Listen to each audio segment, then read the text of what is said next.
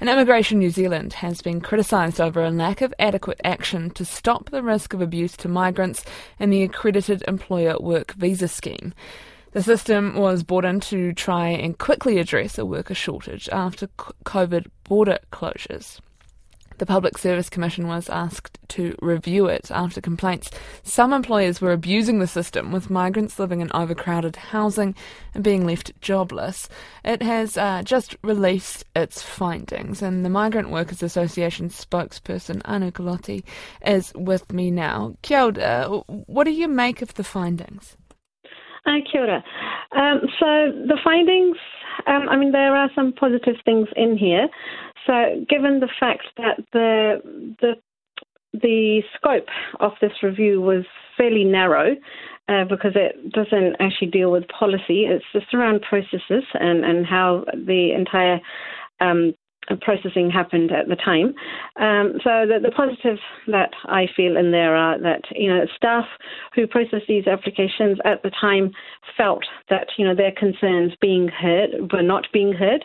Um, so they should feel reassured that going forward um, there will be things put in place that will allow uh, for staff to, to voice their concerns and then hopefully they'll be taken into consideration and um, staff shouldn't fear uh, being compromised or anything if they are um, raising these issues. Um, also, it mentions that you know uh, there will be work done on an ongoing basis to, to make improvements. So that, that's a good sign that, you know, that there's always room for improvement, no matter how good systems are. Um, so the biggest letdown that I feel is that um, this never um, intended to deal with the policy side of things. So I, I hope that there will be um, another review which goes deeper and, and wider and broader into the actual practice of, of tying our migrant workers to mm. single employers. You know, that, that's the root cause here, and, and that needs to be looked at. One of the takeaways here from the report implied that Immigration New Zealand sort of put processing times ahead of looking mm. at the risks involved for migrants and and workers. Does it feel like Immigration New Zealand was more focused on filling jobs from that worker shortage than it was on the safety of those people? Yeah, it, it does, and it sh- that should never have been the case. Uh, you know, whatever checks and balances we have in place must be adhered to, and in this case, um, shortcuts have been taken. I'm afraid to say, and then yeah, it definitely feels like that. And the the number of migrant workers that um, we deal with, people who come to us on a daily basis, who've been exploited, who've been scammed, it's it's just on the rise, and then that speaks volumes to the fact that you know, the checks and balances have been ignored. And then also, if we take it a step back, the accreditation of employers, you know, that process itself, um, I don't feel that there have ever been enough checks and balances in place for that process. So that started even before we reopened our borders. So that, that that's another area that needs to be looked at and, and addressed. Mm.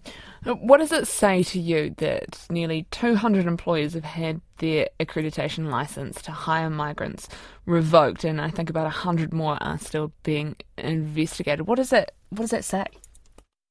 Um, that's a good start, and it also um, highlights the fact that um, the system isn't as robust as it should be. And like I said, it's, it's a good start, and, and I feel there is a, a still a long way to go.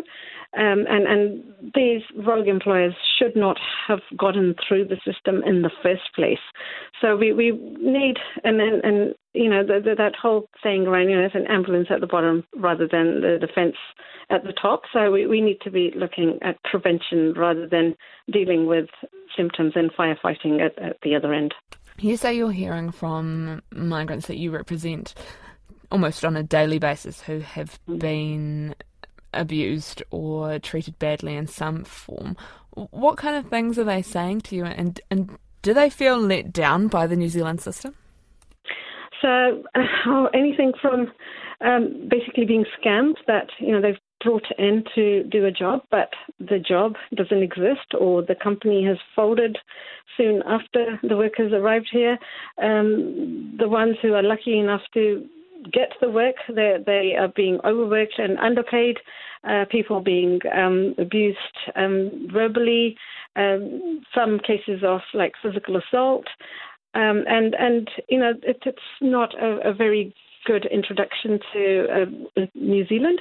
Um, so most of them do feel quite badly burnt, and and you know many of them are skilled, and then they've worked um, as migrant workers in other countries. For example, we we have a whole batch of truck drivers who have come from um, the Middle East, from Dubai and, and other countries in the Middle East. And, and mm. when they compare their experience, that, they feel very, very down and, and depressed to, to be here. Oh, Tina, thank you very much for your perspective on this situation. That is the Migrant Workers Association spokesperson Anu Kaloti, uh, just talking about a review into Immigration New Zealand and uh, the accredited employer work visa scheme.